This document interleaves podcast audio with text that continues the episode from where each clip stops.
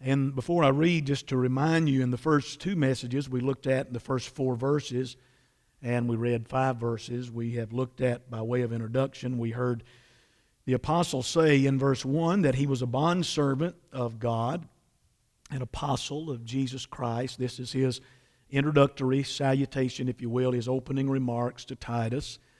Uh, he is telling him that he's a bondservant and he has been sent uh, to help and stimulate the faith of God's elect or God's chosen people with the truth that results in godliness. That's what he's saying in the opening verse. In other words, Paul's ministry was aimed at both salvation and sanctification of God's people. The two really go hand in hand. When there's the absence of one, more than likely there's the absence of the other. But in addition, in verse 2, he expresses uh, to, to Titus that all his ministry is in hope of eternal life. Everything that he is doing is in hope of eternal life. Just by way of reminder, Titus was a Gentile convert. You can read that back in Galatians 2 and verse 3. Uh, he had served, and according to Galatians 2 1 through 3, he had served and traveled with the Apostle Paul. Uh, he also functioned as uh, a faithful servant to the troubled church in Corinth in 2 Corinthians 7 verse 6 through 8, 2 Corinthians 8 6, and verse 16. Somewhere around 63 to 64 AD, sometime after, uh, somewhere around that, uh, that time frame, Paul left Timothy behind in, in Ephesus, and Paul and Titus traveled to where we are tonight on to Crete. Paul stayed there a short time, then left, but according to verse 5, he has left Titus there and he tells him specifically what he wants him to do. After the fact, he has written this epistle and has delivered it to Titus.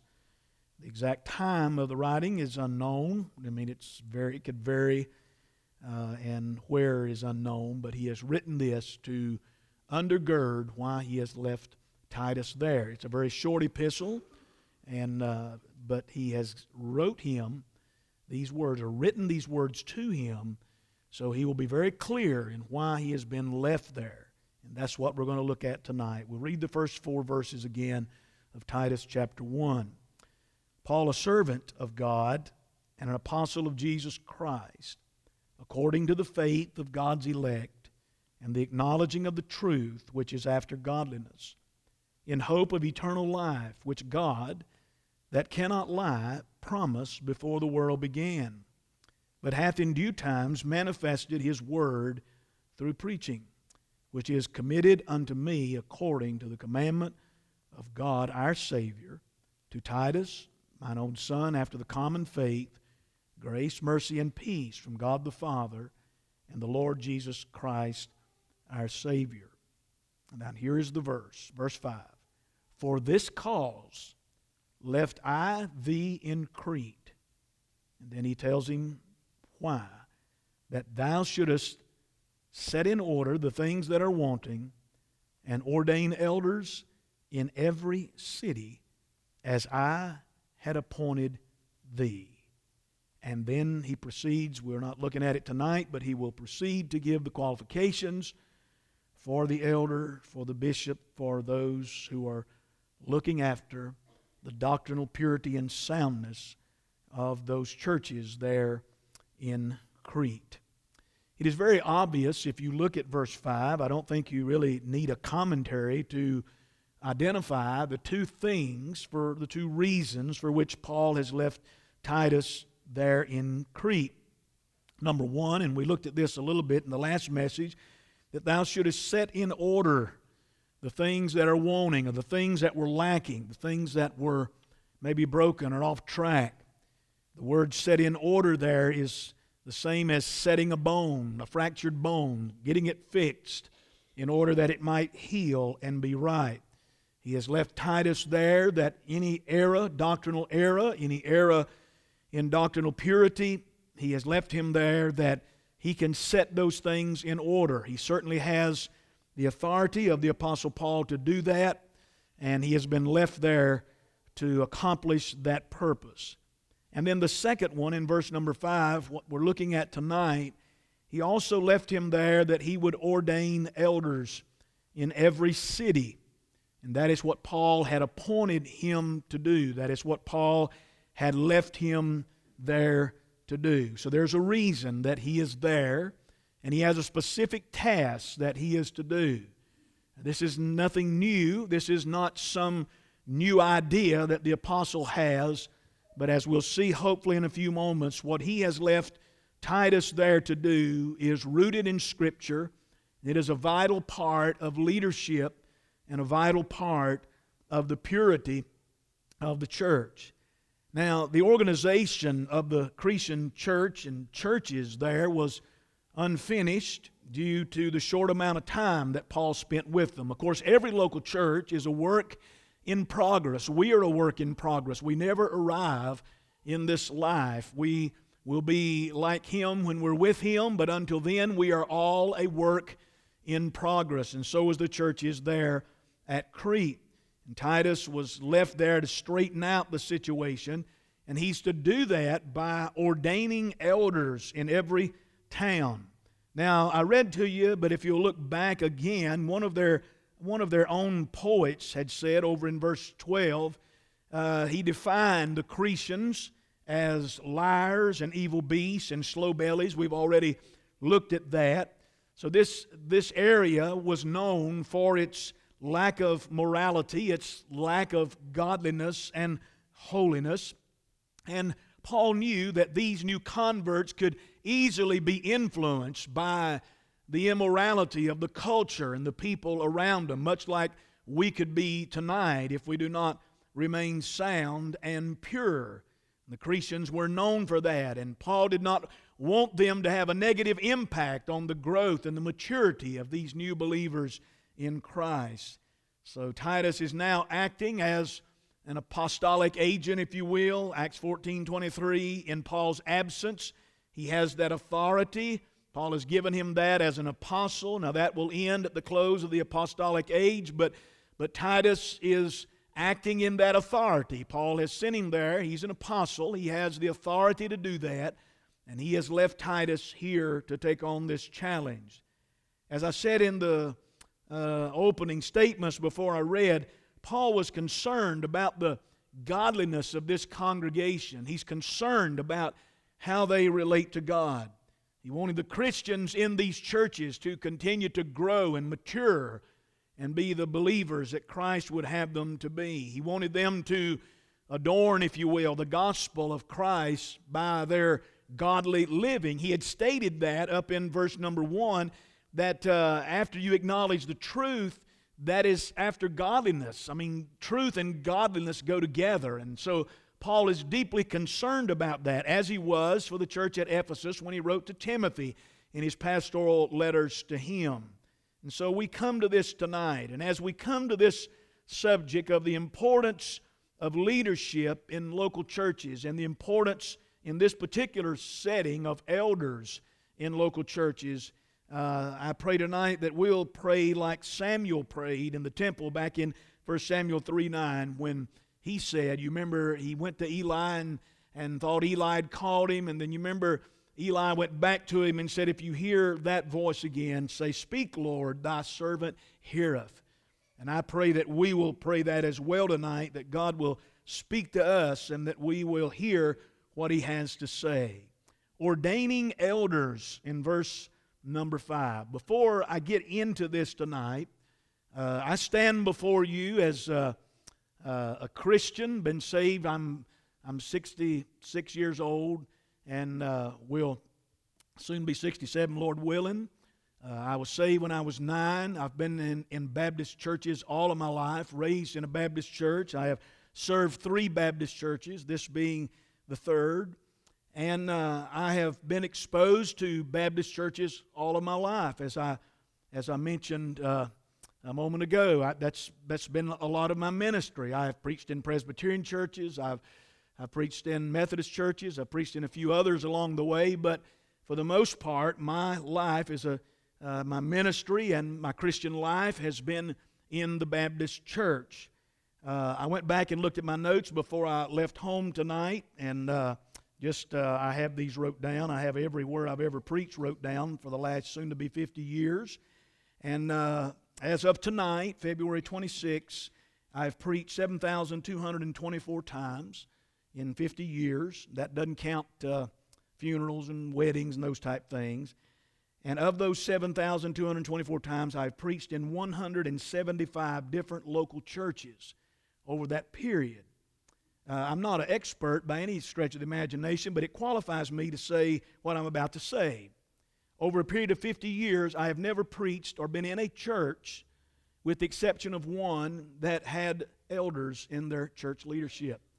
And that was the Presbyterian church I preached at up in the mountains of North Carolina way back in the late eight or early 80s. Other than that, all of the other churches that I preached in, Baptist churches, were a lot like we are tonight, basically one pastor and deacons. I want to say up front that the elders that are mentioned here, they are not deacons. Deacons and elders are in two entirely different positions and offices in the church. We will find that the elders is uh, in connection with other another position. We'll see that in the coming days. But I want you to understand elders are not deacons and deacons are not elders. They both have their place in the church. I also want you to understand that when we talk about elders, we're not talking about church trustees. Certainly, elders can be trustees. Uh, deacons can be trustees. People that are not elders or deacons can be trustees. Trustees handle the legal aspects of the church. And so this is a separate, a separate thing entirely. But for the most part, Baptists have, have worshiped around, and their church polity is basically around one pastor and usually deacons. One, two, three, four. Some churches have 200 of them, and uh, the larger they get, they can go in various different ways. That has not always been the case. Our Baptist history, as we'll look at in the coming weeks, we have a Baptist history of, of elders. Uh, where that dropped and how that dropped is up for debate. Some historians will tell you different things, and you can find certain things. I think one of the things, I think revivalism has had an effect upon that. When the church decades ago began to pursue revival more than they did to pursue the ordinary means that God gives to us to worship Him and to honor Him, I think that church leadership took a, a hit. I think there was also something that happened in the 80s where pastors become celebrities and they were viewed as CEOs and they were viewed as as the big kahuna, if you will, and that's not Greek, I'm just using that word, but they were viewed as the main piston rod, if you will. Everything revolved around the preacher, what he said, what he did. I think that uh, biblical position of elders really took a hit because the pastor wanted to call the shots on everything. The one individual wanted to call the shots. It's been detrimental to the spiritual soundness of churches. It's been, uh, it's been a hindrance to sound doctrine and faith. That's not to say that in some congregations one man is sufficient to do that, depending on the size of that and the needs of those congregations. Although I, I will say that there is no record that I have ever found. I didn't say there was no record. I said that there's no record I have ever found in the New Testament where any local church had only one pastor, only one elder leading that congregation. You'll find the word in the plural whenever you read it in Scripture. But we'll look at that in more detail in the days to come. But I'm saying what I'm about to say to you tonight goes against even the way that I was brought up and the way that I was raised. Also, my grandparents on my mother's side were Presbyterians, and so I was exposed to uh, elder leadership through the Presbyterian church. That's not to say that it was always accurate. You can have elders in Baptist churches. If they're not biblical, that's just as bad as not having any. So everything must be biblical. But the first thing Paul says to Titus after his basic greeting here in verse 1 through 4 is in verse 5 that he is to ordain elders in every city. I don't think we need to argue that or belabor the point. That's the priority for Titus. It's right there in the text. That's his frontline strategy for promoting the godliness in verse 1 that he is after from those who have acknowledged the truth.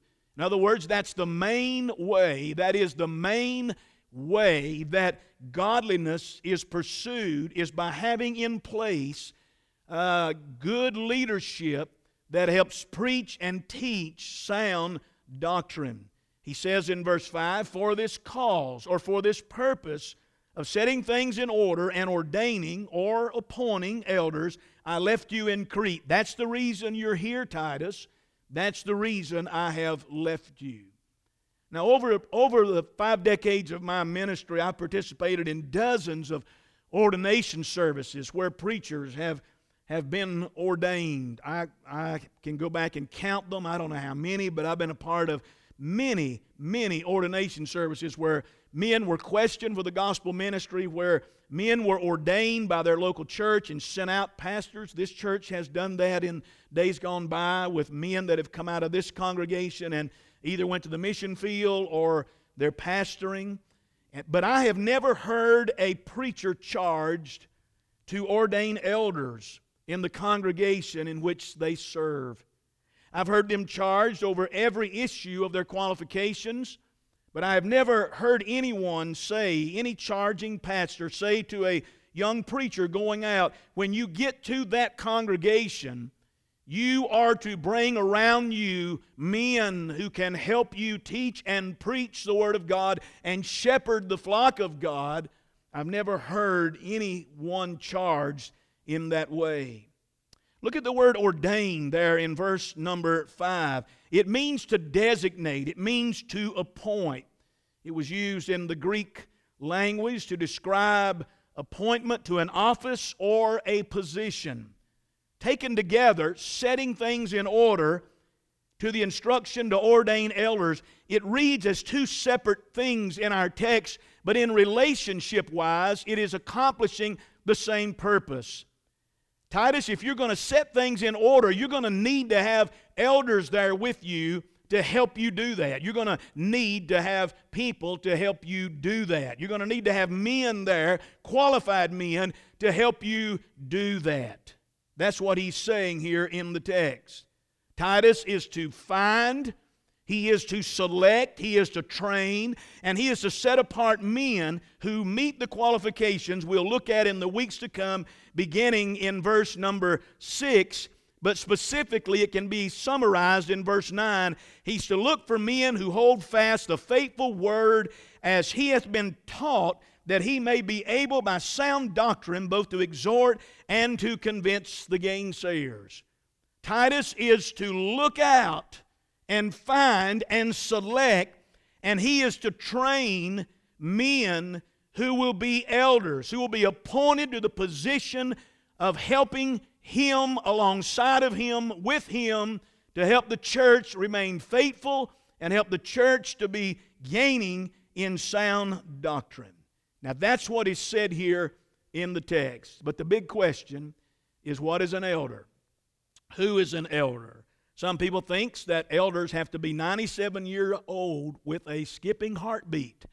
That's not necessarily the case.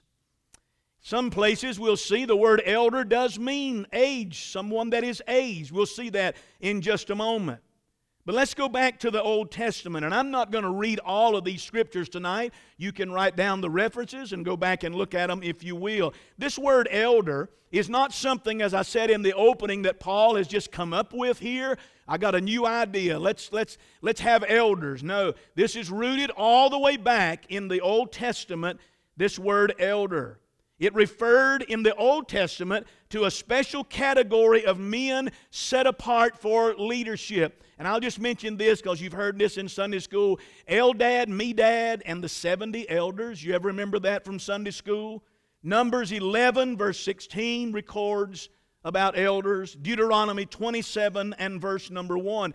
These passages speak of the 70 tribal leaders, the tribes of Israel, who assisted Moses. Deuteronomy 1 9 through 18 indicate that these men were charged with the responsibility of judging the people, and Moses communicated through them to the people. Exodus 19 7, Deuteronomy 31 9. These men also led the Passover, Exodus 12 21, and they were involved in the Old Testament in other elements of worship. Now, I want to give you a list of, of names that these elders were called, or a list of things they were attached to in the Old Testament. They are called the elders of Israel, 1 Samuel 4 3. They are called the elders of the land, 1 Kings 20, verse 7. They are called the elders of Judah, 2 Kings 23, 1. They are called the elders of each city in Ezra 10, 14. And in Judges 21, 16, they are called the elders of the congregation. They served in the capacity of local magistrates and sometimes governors over the tribes of Israel. Deuteronomy 16, 18, Deuteronomy 19, 12, and Deuteronomy 31, 28. Now, that's, the, that's where this word is coming from that we're going to see as it progresses and as it is really defined in the New Testament. There's another word for elder used only five times in the Old Testament. All of these are used in the book of Ezra, and it refers to a group of Jewish leaders in charge of rebuilding the temple. They were called elders after they came back from Babylon. But when the word elder is used in the Old Testament, it was always used in reference to mature men. It was used in reference to heads of families, Exodus 12 21. When you see the word elders or elders in the Old Testament, it's talking about able men of moral character. It's talking about God fearing men, men of truth, and men of integrity. Exodus 18 20 and 21. According to Numbers 11, 16, and 17, it's also speaking of men who were full of the Holy Spirit and wisdom. They were able to have discernment and experience. Now, when we get to the New Testament, this word is gonna, is gonna go a little further than that, but this is the root of the word. When you, when you have the word elder, that's what it comes from. That is the basis of it. These men in the Old Testament were imparted with courage. They were given courage in their growth and maturity. They were men who prayed, they were men who taught, they were men who judged righteously and fairly, according to Deuteronomy 1 13 through 17. Now, question so far, based on what I've just told you and how the Bible defines elder in the Old Testament, do you think one man could do all of that? Now, there were, there were a lot of one men in the Old Testament Moses, Abraham, Daniel, Joseph the tribe of Levi, but Levi himself. Do, do you think one man could do that? Do you not see already that the word itself is God looking for select men, plural, more than one, to handle these things in order that the nation remain pure and true to God? Now, that's the Old Testament background. Let's go back to the New Testament. The Greek word for elder in our text is presbyteros. It is used about 70 times in the New Testament. You'll find this word. And like the Old Testament, sometimes when you see it in the New Testament, it is used to describe aged men or mature men. For example, in Acts 2:17, Peter is quoting Joel 2:28 where he says your old men shall dream dreams. The underlying Greek word for old men is presbyteros. It's that same word for elder. It could have been translated elder, but Peter is quoting from Joel, so he said, Your old men. He is talking about your aged men. In that context, the word elder does not refer to a position or a title, it simply means an older man. Another example, and you're close to it right there. Turn back to 1 Timothy 5 and verse 1 through 2, 1 and 2. Here's another example. He says in 1 Timothy 5 1, rebuke not an elder. Is he talking about someone in a position or is he talking about an aged man? Now, we've already covered this, but you've probably slept since then, so I'll go back over it. Rebuke not an elder, but entreat him as a father and the younger men as brethren. Does that not give you a clue? Look at the context. He's talking about age there. Rebuke not an elder because he compares him to a younger man. So, there, the word elder, while it has the same underlying Greek word, is only referring to the age of a man. He, Timothy's not to rebuke someone older than him, he's to give him the respect whenever he has to confront something. And then in verse 2, it says, the elder women as mothers. Now, we know that that's not talking about a position because women can't hold that position in the church. So, he's talking about age there. Again, the younger as sisters. So, the context is very clear. It dictates what the word is actually talking about, which is true in most cases in Scripture when you read them. But who pays attention to context anymore? I mean, if you want to preach something, preach it. It don't matter what it means, just preach it if you want to if you want to preach it. That's kind of the way it is. Elder, here in Titus 1:5, or presbyteros, is used 28 times in the New Testament to refer to a group of spiritual leaders in Israel. And we just went over, we just had this two weeks ago in Matthew 15. You remember Jesus talked about the tradition of the elders.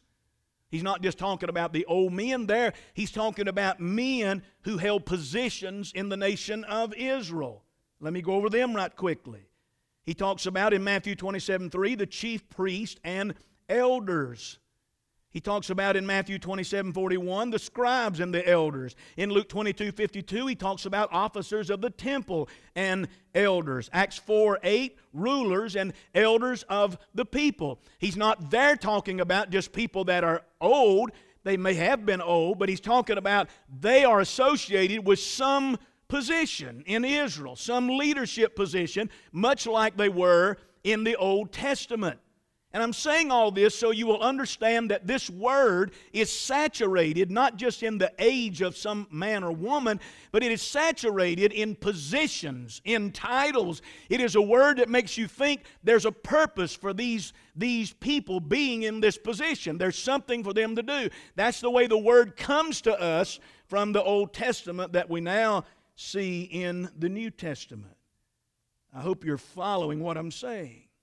There are 12 occurrences of the word elders, presbyteros, in the book of Revelation. All of them refer to the 24 elders. It's there, you can read about it, who appear to be that special representation of the redeemed people of God from all ages. So even in the future, even in Revelation, you have this word being used the same way. There's something about everyone who has this word attached to them that they are somehow representing God's people. They are looking after God's people. They are shepherding God's people. They are taking care of God's people. They are doing something that God wants done among and with God's people. Thirdly, how is the word elder used in reference to the church? Now, I don't I don't encourage you to lose any sleep over how it was used with Israel. Uh, I don't think you should stay up all night trying to figure out every context in which it's talking about old people. I, that's really, and even how it was used in Jesus' day, referring to people who held certain positions like scribes and elders and all of that, or even about the 24 elders in the book of Revelation. But I do think tonight it's worth paying attention to as to how it is used in the church because we are not in Israel. We, and we're not yet in heaven. But we are in the church tonight. And this word is a beautiful word, ordained and preserved by the Holy Spirit of God, recorded in our Bibles. And it is saying that every local church needs elders. That's what we're going to find in the Scripture. Then the next question is if we do, why have we decided for so long that we don't? And if we think we don't, then how do we balance that with the Word of God that says we do? And if we realize we do, but we haven't, the next question is will we? And if we decide to do that, the next question is how do you do that? And all of those questions are answered tonight in Scripture. Now, the easiest thing to do is say amen and go home and forget about it and just move on down the road like we are. After all, the way we've done it has worked for how many years? But the way we have done it is not always the best way, and it's not always God's way. So my time's running short, but how is the word elder used in the New Testament in reference to the church?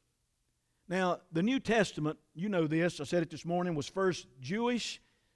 So it would be natural that, the, that when the word elder was used by the Lord to Peter, the apostles, that those Jews in the early church would have a concept of what that word meant. That's why I just spent 20 minutes telling you about its history in Jewish origin so you would understand. So, whenever this word elder is introduced to the church, outside of scribes and Pharisees, outside of elders of Judah, outside of elders of Israel, and those kind of things, it was not a strange word to those Jews who had been converted and were now a part of the church. Again, as I said earlier, elder was the only commonly used Jewish term for leadership in the nation of Israel that was not connected with the priesthood or the monarchy of a king. In the Old Testament, Israel knows about priests, Israel knows about kings. But the elder, as it's used in the Old Testament, that word was not connected to priesthood and that word was not connected to kingship. It was a totally separate thing. And so it is in the New Testament. We who are saved, thank God we are priests tonight in Christ, and Christ is our king, but yet still in the church we need elders. That's the important that's very important tonight. We don't need a we don't have to have a priest in the church. We have a great high priest. Amen. We have a king. We don't need, but we do need elders. And I've referenced the book of Acts in the introduction, but I want you to know that elders is used nearly 20 times in the book of Acts and in the epistles. And it is in direct reference to a unique group of leaders in the church. Turn with me to let's close, let's stop here tonight. Go to, go to Acts chapter number 11. Acts chapter number 11.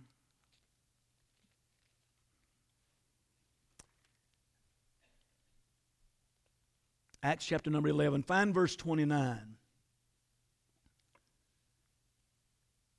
From the very earliest beginnings of the church in the book of Acts, it was clear that God wanted a group of mature spiritual leaders and that they would have the responsibility for the church. Acts 11, look at verse 29 and verse number 30. Then the disciples, every man according to his ability, determined to send relief unto the brethren which dwelt in Judea, which also they did, and sent it to the elders by the hands of Barnabas and Saul.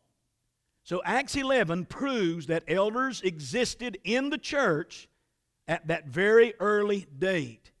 Now, is this just talking about old people? No, this is talking about people that are responsible. They're sending relief and they're doing it through a group of men that is holding them accountable and a group of men who are trustworthy and people of integrity and they sent it to the elders by the hands of Barnabas and Saul. They had authority. They had, they had the maturity. Turn over to Acts 14. Let me go here and we'll, we'll wrap up right here. Acts 14, 21 through 23. Now, Scripture does not tell us how elders were selected and appointed. It had obviously it came through congregational appointment. I mean, it came through congregational uh, leadership. I don't have any doubt about that. But look at Acts 14 21 through 23. And when they had preached the gospel to that city and had taught many, they returned again to Lystra and to Iconium and Antioch, confirming the souls of the disciples and exhorting them to continue in the faith, and that we must through much tribulation enter into the kingdom of God. Now, now let me just pause there just a minute. Does that not read a little bit like Titus 1?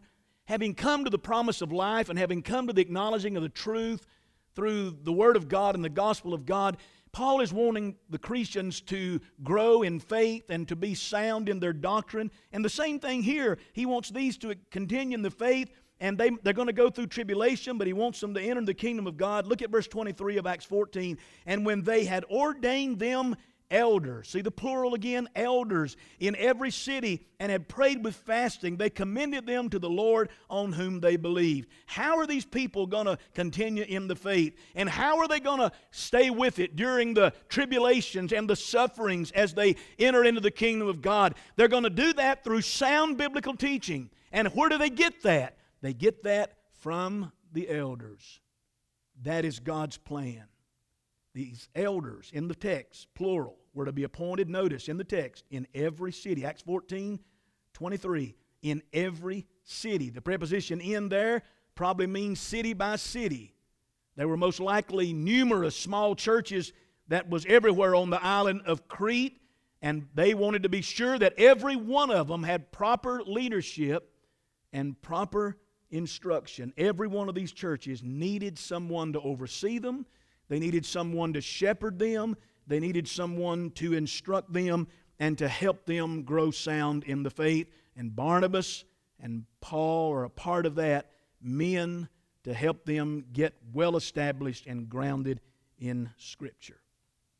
Nearly every church we know of in the New Testament is specifically said to have elders, plural. For example, Acts 20:17, and from Miletus he sent to Ephesus and called the elders of the church. And it's interesting that the church at Ephesus had elders because when you read Revelation 1:11, the seven churches of Asia Minor, all of those churches are connected back there. They're extensions of what happened in Ephesus. So we can assume that those churches are functioning on the same pattern with a plurality of elders. Now, I knew this was going to take several messages, and I'm going to take my time. Why? Because it's important. Let me ask you these questions. Don't answer out loud, wave your hand, or, or holler, but just listen to the question and answer this within your own heart and mind. Is it biblical for West Lenoir Baptist Church to have a pastor? Is it biblical for West Lenoir Baptist Church to have deacons? Is it biblical for West Lenoir Baptist Church to have elders? If so, do we? If so, who are they? If so, should we have one, one or more than one? What does the Bible say? Well, so you won't stay up all night. You do have a pastor. I'm, you're looking at him. I'm here. And you do have, at this moment, one elder. And you're looking at him. You have deacons, more than one. Do we need more than one of anything? It's not about what we think, it's about what the Bible says. I am currently the only elder serving at Western Lenoir Baptist Church by your appointment as a congregation. Lord willing, we'll see in the few weeks and the weeks ahead how the role of the pastor, elder, bishop, overseer, how all of those, we'll look at the words and see how basically that's that's the same that's the same thing. Preacher, are you saying you need an associate? I'm not preaching on associates tonight. I'm preaching on elders. Where do those elders come from? They come from within the congregations of these churches. And I'm going to say tonight, have you ever heard have you ever heard of a church when their pastor dies or resigns or leaves? Have you ever heard of a church that goes outside of their membership and calls another pastor? Have you ever heard of a church like that? Hopefully you're not asleep. You you, done, you've done that here before I got here. And then that, that's where most churches go outside their congregation. Uh, most of them go outside to get everything they need. Do you know a church that ever went outside to get a deacon? We're needing a deacon, so we're going to go to Second Baptist Church in Chesnee, South Carolina. We're going to call one of theirs to come up here and be ours. I don't. I have never heard that of, of that. Have you? Never heard of that. Don't know that I want to hear that. Deacons come from within. I think a healthy church does the same thing with pastors and teachers and everything. Do you think it's a coincidence? As we've talked about Sister Libby and the piano and Micah, isn't it a blessing from heaven that within our own family here that God has birthed physically and then raised up? Is isn't that a blessing? Absolutely a blessing. I would have a cardiac arrest if I had to go out and hire a piano player, somebody I don't even know. I believe tonight when a church is healthy and sound and functioning, it will within its own body produce everything that church needs. Your next pastor may be over in the youth building tonight. Your next pastor may be in the nursery. Although God knows if he is, he's going to have to help this one, I'll tell you that. But he may very well be there. My, my home church ordained me in 1976, I had just turned 20 years of age. I've been preaching three years. And they ordained me and sent me out. Sometimes that's God's plan sometimes. But I've looked back at that just as a young man. But I look back at it, I was born in that church, I was raised in that church. Every man who laid their hands on me had also held me when I was a baby. They knew me. I long to be a part of a healthy church that can reproduce leadership. And it would be an honor to this pastor when my work is done here to be able to step down one Sunday night and walk over here and sit down and you never miss the preaching from someone even within our own congregation that maybe maybe you wouldn't even think about tonight. And the same way with music directors, and the same way, but that, that's a different, we're, we're talking about the Word of God here now. And this is what's happening. This is, listen, Paul was so concerned about, he was so concerned about the Christians that it, it wasn't just Titus's job to do this. He's to get men around him that can do it with him and serve with him. Yes, I think there's all I think there's always a face, there's always a shepherd, there, there's always somebody that you look at. Yes, that's the pastor. I, I understand that, and I, I think that's right. But I think the heart of this is if something happens to that face, that the church will suffer no, no loss when the next face steps in there because they're teaching and preaching sound doctrine. And that should be the way it is with our teachers and with all of us tonight when we're on the same page. Paul just thought that truth leads to godliness, and one way you keep that right is to have godly men in that position who can handle the Word of God. I want you to pray with me about that. And you have heard me say since I've been here, you have heard me say this. Whoever you are, whatever, whatever you're doing tonight for Christ, you need to be praying about who succeeds you. That they be sound in the faith and that they be true to God. No church should have to start praying for their next pastor the Sunday night after he resigns on Sunday morning. You need to be praying about that tonight and every day in order to remain sound. I don't watch the news much. But I have in the, few, the last few days because of one specific lady I was asked to listen to in a little town that I was familiar with, and someone told me I should go on YouTube and watch her presentation. I think I mentioned this to Brother David the other, night, the other day. We was down in Building D during the flood, and we was standing there talking, and and uh, I mentioned it to him, and so I did. And this this grandmother went before a little small county school board, who, out of fear of losing their federal funds, had voted to accept all of this gender books and all this stuff. And she had three minutes to address the school board. She was addressing the school board on behalf of her granddaughter, who was in like fifth or sixth grade. And she opened up that book and she said, I'm going to spend my three minutes reading to you what you have provided for my daughter, my granddaughter, to read. I can't repeat what was read. It was so vulgar so pornographic, so vile. Things there that you wouldn't have found in a pornography stand decades ago. She read it with tears. You could hear people weeping. And she said, This is what you've placed in the hands of my granddaughter to read as a, five, as a fifth grader.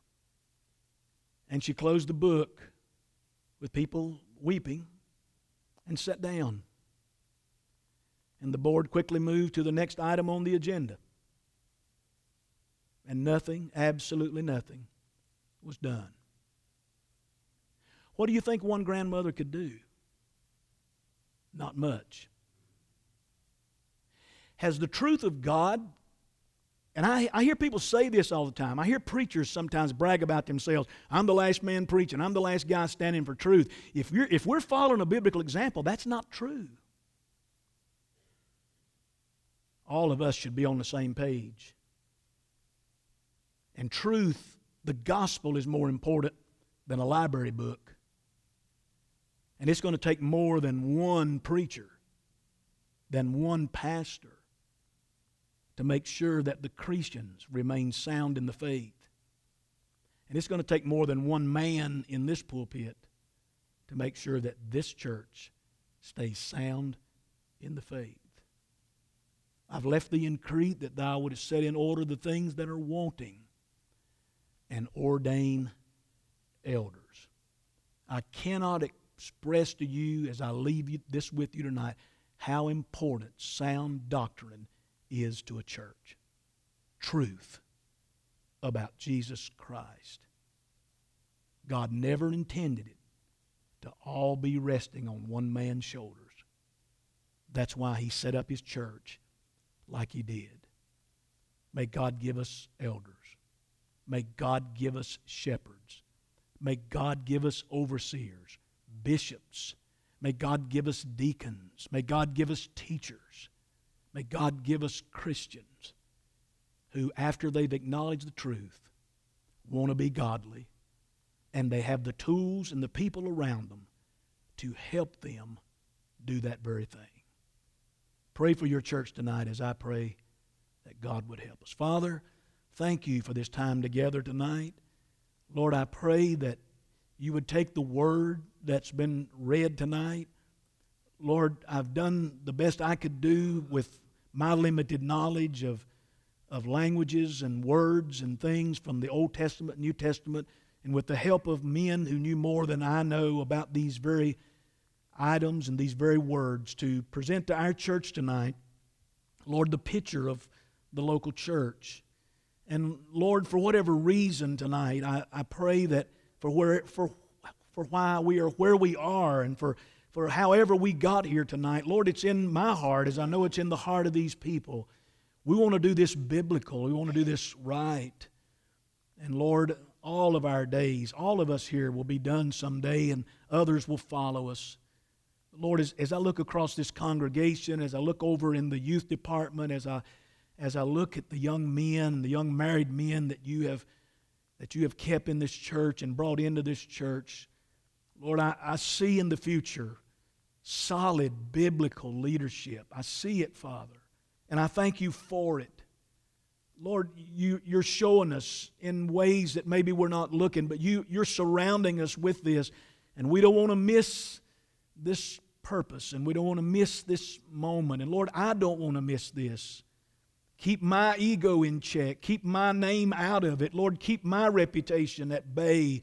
Lord, this doesn't belong to any of us. None of us bled for your church. None of us died for it. Lord, this is about you. And Lord, I pray that you would, out of this own congregation, those you have saved by your grace, raise up elders, shepherds, deacons, servants, men who would lead this church soundly in the years to come. I pray you do it for your glory and for your honor because we are your church. Thank you for helping us tonight. Work this deep in our hearts. In Jesus' name we pray. Amen.